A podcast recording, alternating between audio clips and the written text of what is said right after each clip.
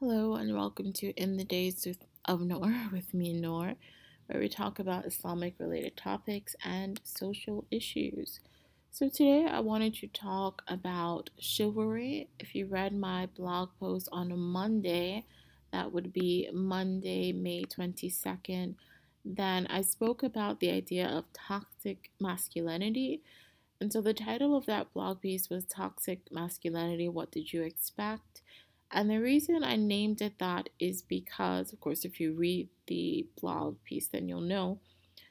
But the reason I named it that, just to summarize, is that I feel as though much of what was able to channel some of the quote unquote problematic aspects of masculinity was attacked by feminist and liberal culture. And since it was attacked, what we were left with was the quote unquote problematic aspects of masculinity. And now that that's all that we're left with, we're now trying to piece together something else that will be able to either dull down or dim or change those more problematic aspects of masculinity. And so, uh, before I continue saying problematic aspects of masculinity, what I mean is that there are some aspects of masculinity that can be dangerous if it's not funneled in the correct uh, through the correct means and through the correct sort of culture and ideas of manhood. So it's a biological fact that men are stronger than women, especially upper body strength. And if men are left with that strength without knowing how to funnel it, then that can become dangerous to society. The same with sex. Men in general are seen to have a higher sex drive than women. That can also be dangerous if not funneled correctly into a moral society. So, both of those aspects, whether it's religion or tradition, was able to were able to be funneled through societal notions like chivalry and male honor. So that violence or aggression or rather that physical strength did not turn into just violence but rather turned into protection protecting the weak protecting women protecting one's honor protecting one's country protecting one's religious or moral ideals, and that's what you use your strength towards. Uh, not too long ago, I wrote a post on Facebook about it's not about nature versus nurture, but rather how can we nat- uh, nurture our nature. And what I mean by that is that it doesn't really matter to say is it society or is it inherently that men are more violent than women? That's not what really matters in my point of view. What matters more to me is to say, here is this extra physical strength that can lead to violence. How can we take what is natural, that superior physical strength, and nurture it into something that is valuable? And for me, it is more worthwhile to see someone who has whatever raw talent or raw characteristics and try to tunnel that into something positive than just trying to change it or trying to make it doormat. So, for me, the wrong approach is to say, men have this extra physical strength that can lead to aggression. So let's just make them not aggressive. Let's make them not com- uh, competitive. Let's just make them play nice. Let's give them more feminine characteristics of getting along and, and putting relationship before um, competitiveness. And this has, has been shown in moral psychology that men are very often able to what they call individuate, to create their own individuals uh, individual identity, which very often comes out of competition, whereas women value relationships a great deal. And the mistake that moral psychologists made in the beginning was to say that a lot of women never got to this higher point of morality. And the higher point of morality for them was that you were able to have principles or guided laws, let's just use principles that you can always hold on to no matter what. And they saw that for women, rather, it was very situational and very dependent on relationships. That when w- women considered moral um, moral problems, that they always considered the relationship. So there's the famous uh, sort of phil- philosophical psychological problem that they give of a man, a poor man.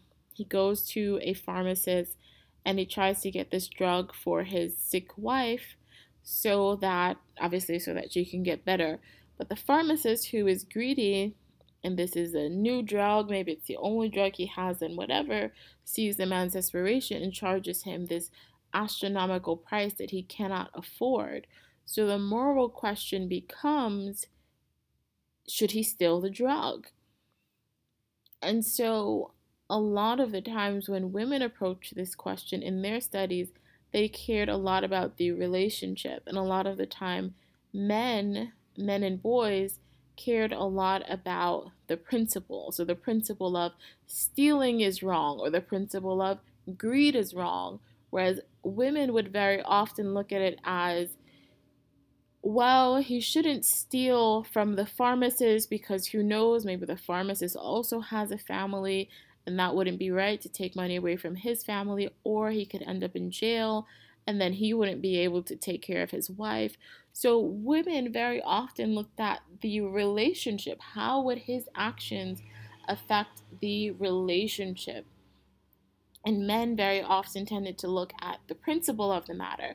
And the mistake, as I as I mentioned um, on the outset, that the moral psychologist made was to say, a look at women, we don't get past this point of relationship to come to more guided principles and so we are not as moral as men. And that was a mistake. That was a that was the wrong judgment to make.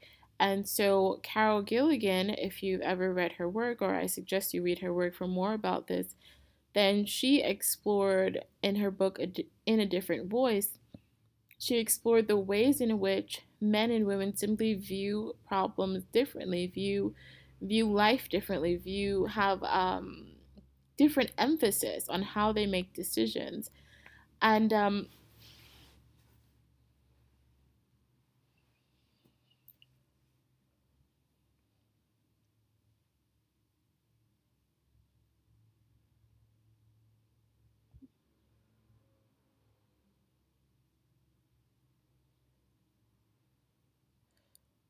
so anyway, I got really caught up in that. Back to my psychology days with the moral psychology example.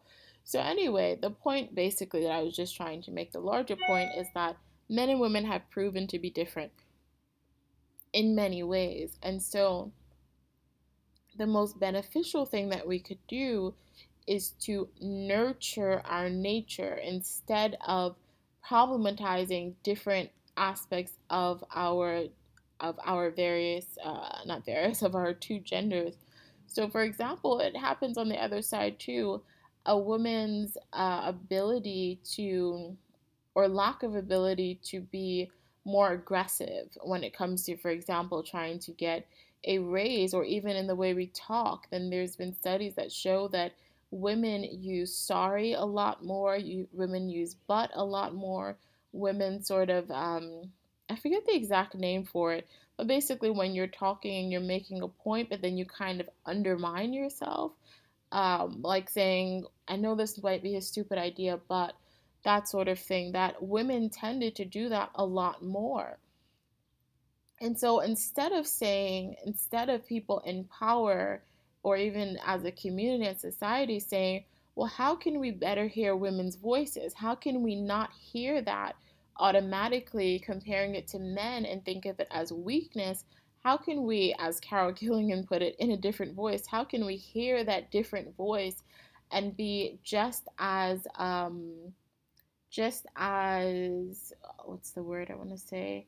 Um, sort of just as react, uh, responsive, just as responsive to it as we would be for a man. So if we know, if studies have shown, our experience shows for this example, that women tend to say, I'm sorry, not because they're just so apologetic, but, uh, or it could be, but they just tend to say sorry almost in order to soften the blow because they don't want to be aggressive. Again, pointing to that wanting to always keep relationships intact. So making sure that they're not hurting anyone's feelings. And so saying they're sorry is not because they are necessarily sorry, but that they want you to understand that even if they disagree with you, or even because they're asking for X, Y, and Z, doesn't mean that they want to hurt you in any way. So, why can't we hear that voice instead of telling women, go out there and be more aggressive? Tell the people in power, tell ourselves, the society, okay, let's acknowledge that this is the way that women talk and let's allow them to talk that way and really hear them as women instead of hearing them as weak versions of men. So this happens on both sides of constantly problematizing distinct features of each gender and and making us I don't know, sort of just picking and choosing what we like most about each gender and trying to create this new sort of genderless society where ev- everyone is upheld by the same standards and I think I already mentioned that that is actually one of the goals of radical feminism. And radical feminism, going by the textbook definition, believes that sexism is deeply rooted in society, and therefore, in order to get rid of sexism, we have to get rid of gender. We have to become a genderless society. And you see a lot of radical feminism in that textbook definition throughout our society. I mean, going so far as to try and promote using pronouns like zur instead of her or him.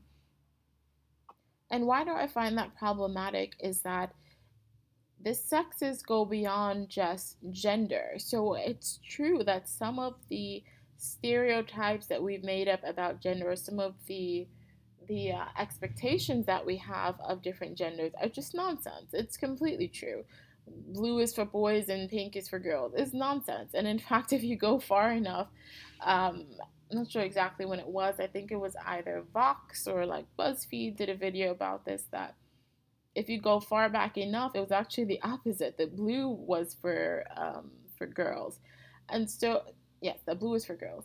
And so yeah, some things are silly, but other things are very closely related to our biology. so I can't, it's not fair for women to judge men as aggressive for just being men. Now, a man in, in the male um, group, in the male group, then men can judge if a man is too aggressive because they have a different, they can recognize what is simply strength and competition and what is aggression and someone going too far. But as women, we can't recognize that just as just as women, we can recognize someone being kind and re, uh, relational and not being weak, whereas a man may see a woman uh, sh- showcasing certain characteristics and think of that as weak. Whereas if he just knew better, if he understood women better, he would realize that was not what was going on. So that that's a part of the issue that there are some things that are better judged within a particular gender and that we can't as easily judge as outsiders. Now, I don't believe that like men are from Mars, women are from Venus. You know, obviously no one takes that literally. I don't think that there are just so many dramatic differences between men and women that we can never understand each other. But I do think that there are some aspects that we understand about each other uh, or that we understand better inside our group than we can ever understand about the outside group. So I, I spoke about chivalry in this post and the way that it's been lost because because it was attacked really. And it's not even just to say it was attacked in the past it's still being attacked. There was still um, articles i think written as early uh, let's see as as far back missing a word here, but there were art oh, as recently there were articles as recently as I think 2012, 13 that I was still seeing as just completely bashing chivalry. And even one article that I came across that was promoting chivalry in the comment section, some people are bashing chivalry. And one of the reasons that people bash chivalry, especially people coming from the feminist, radical feminist framework, uh, knowingly or unknowingly, is that it points to gender differences. So,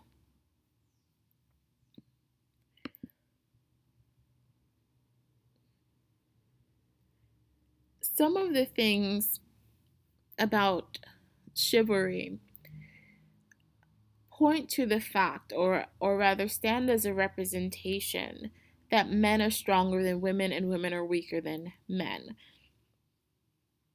And this is part of the reason that some women have an issue with it. But the interesting thing to me, and why I went through all of this about the gender differences, is that there are, in fact, differences between men and women, especially when you talk about physically, biologically, and yes, even some hardwired personality traits that you find more often in one than, than in the other. So, men have a superior physical strength. If it's about physical strength, if it's about competition, whatever we're talking about, men are going to win. And that is why, and it saddens me it saddens me a lot, but then the more I study these things, the more I understand that it's not just men who have changed. There have been active voices in the feminist community that have told men that this traditional chivalry is bad and that a lot of men have taken that uh, have have listened to that and have followed suit so sometimes when i go on a train and i see mostly men sitting down and women standing up it really saddens me because chivalry is to acknowledge, if we want to put it in liberal terms, it's for men to acknowledge their privilege. And liberals are always talking about people acknowledging their privilege. White people need to acknowledge their privilege. Cis people, which basically uh, cis people, and their in their fancy uh, academic terms, those are people who are born in the gender that corresponds to their physical body. They want cis people to acknowledge their privilege. They want white people to acknowledge their privilege. They want men to acknowledge their privilege. Well, chivalry was men acknowledging their privilege and doing something about it. So, chivalry is a man acknowledging, I am more powerful than you. And with that power, I'm going to use it in your service instead of using it against you. Because if it comes to seats on a train, if it comes to who's going to get to sit down, if it's about competition and physical strength, men are going to sit down because they have superior strength. They are more competitive. But if it if men recognize that physical strength and that competition and say and that competitiveness and they say I recognize that. I recognize my privilege in liberal terms, and I'm going to use it in the service of women. When I see a woman on the train, coming onto the train, I'm going to get up and give her the seat because I have more stamina, because I have uh, more physical strength, because I have a greater um, leaning towards competitive competitiveness. I have everything that could beat her to that seat, whether it's we're both walking in the train and there's one seat and it could be me, uh, you know, the guy or the girl, or whether he has the seat already and he chooses to give it up for her, then he is recognizing that privilege and he's giving it over to her. It's like if we want to use a from more familiar example in our um, in our times, it's like if a white person sees a black person being pulled over by the cops and they stop and stay in that area and on look as everything goes down because they know as a white person they have the privilege of very oftentimes being respected by the police more than black people. If they recognize that and they use that privilege in the service of black people, isn't that a good thing? So, why is it that when men recognize their privilege and they use it in the service of women, they were attacked? like it doesn't it doesn't quite add up and i think what's funny to me is that some of these feminists they have the the biggest voices. They're the loudest in the room, and sometimes a lot of women have to suffer because of them. So to have, and I think it's also the, the level of anger as well. I think that men in general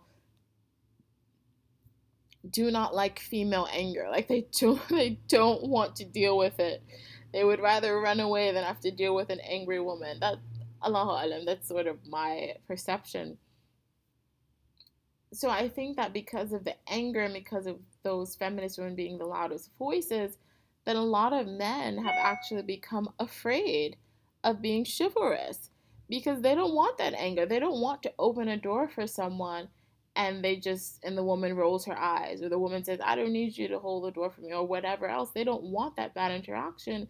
So then they just stifle themselves and and don't use that um, those chivalrous gestures anymore. And i think it's really unfortunate because here we had an entire code of honor in chivalry and i don't know why when we talk about chivalry a lot of the times people want to go back to the days of the knights and the chivalrous, chivalrous code of honor. Yes, it has roots there, but chivalry is known all over the world. Any society that acknowledges gender differences, there will be chivalry. Either that or the women will be oppressed because it's one or the other. Either men recognize their privilege and use it in service of women, or they choose to not recognize their privilege or they recognize it and they just don't use it in service to women. And this is what I spoke about in the article that our experience as women of what we're calling now toxic masculinity is really men being men. It's men being themselves and not fil- filtering themselves to women because we told them not to. Because we as women kept telling them we're equal, treat us equally, treat us equally. And so when men treat us equally, we're like, whoa, whoa, whoa, we don't, we don't like this. This is toxic. And um, there was already a solution in place for that. And it's not that I condone um, something like, let's see, something like quote unquote what they call locker room talk. I certainly don't condone that. I don't certainly don't think that men should ever speak um, sexually about women uh, both ways, men or women. It's just inappropriate in, in general, it's not modest. But at least before, there was a point where if a woman walked into the room, then the men would all just keep quiet because they knew that it was inappropriate, immodest to do that in front of a woman. Whereas now, a lot of men may just keep talking and and this was chivalry towards very often not just women but women children and older people. But now men will just keep talking unless women there's this one incident that happened uh, when i was back home in new york and there were some people in front of our apartment some young men and they were talking about all their nonsense about women talking talking talking and they're they're by an apartment building so they know everyone can hear them and it wasn't until my sister actually stuck her head out the window and asked them to please stop. And then they said, sorry, sorry, sorry. You know, they were apologetic. But before that, they would have known okay, you're not just going to speak about this openly in public. My dad, who is obviously much older than me, has told me numerous times the difference that has happened over the years. Whereas before, men knew a woman, a child, or the elderly, you would hush. You would stop whatever nonsense you might be talking about. You would move out the way. You would give them their respect on the street. And it's interesting, the Prophet said, this is something that he spoke about as well, giving respect to the street for men who were out on the street for whatever reason, that they give respect to the street of, of uh, not harassing women and to uh, I don't remember everything he said. I know not harassing women. I think keeping the street clean. I don't remember what else. But this sort of code of honor that men had, even the men who would be on the street speaking about uh, vulgar things, they would know respectfully enough, they would have enough honor that they would stop speaking that way in front of women, children, and older people. But now we've told men, these feminist women who may very well be the minority, but they've told men, treat us equal, treat us equal, treat us equal, So now when we pass by and we hear that vulgarity, that talk of sex and violence and whatever else, then we experience that as toxic masculinity. And no, I'm not passing it off as boys will be boys. I think men need to teach boys how to be honorable men as well. But at the very least, when it came to gender relations, men held a level of respect for women, even if they weren't respectful within their own group. But we've lost that, and now that we've lost that, we're trying to find it, but we're trying to do it in roundabout ways instead of admitting that was a mistake. We shouldn't have attacked chivalry. It was actually a very good thing for society. We rather have to continue to attack it, but then call what's left of it toxic masculinity and go about Allahu Alam trying to what feminize men, trying to create some kind of new way just so that you don't have to admit that the old way was better. It doesn't make any sense, and we would do ourselves so much better to nurture our nature. Those things that are natural about us, natural for men or natural for women, that we nurture it into positive uh, outlets in society. That aggression and quote unquote violent, well, not quote unquote violence, that, that physical strength that men naturally have be tunneled into something good that the um, nurturing aspect that women have be tunneled into something good because nurture is not always good if you nurture the wrong person or if you nurture too much or whatever you can actually harm yourself and the other person so each of those natural aspects need to be nurtured so that they have positive contributions to society. And so unfortunately i don't see the feminists or liberals admitting that they were wrong in attacking chivalry and admitting that toxic masculinity was the is sort of the result of of attacking chivalry but nevertheless at least if we as lay people continue to talk about these topics and not be so easily influenced by those with the loudest voices hopefully we just within our society through the groundwork can continue to have these positive gender relationships, continue or revive positive gender relationships are in our communities that will really be good for everyone. So thank you for listening, inshallah ta'ala. I look forward to doing the next podcast. Take care and salam.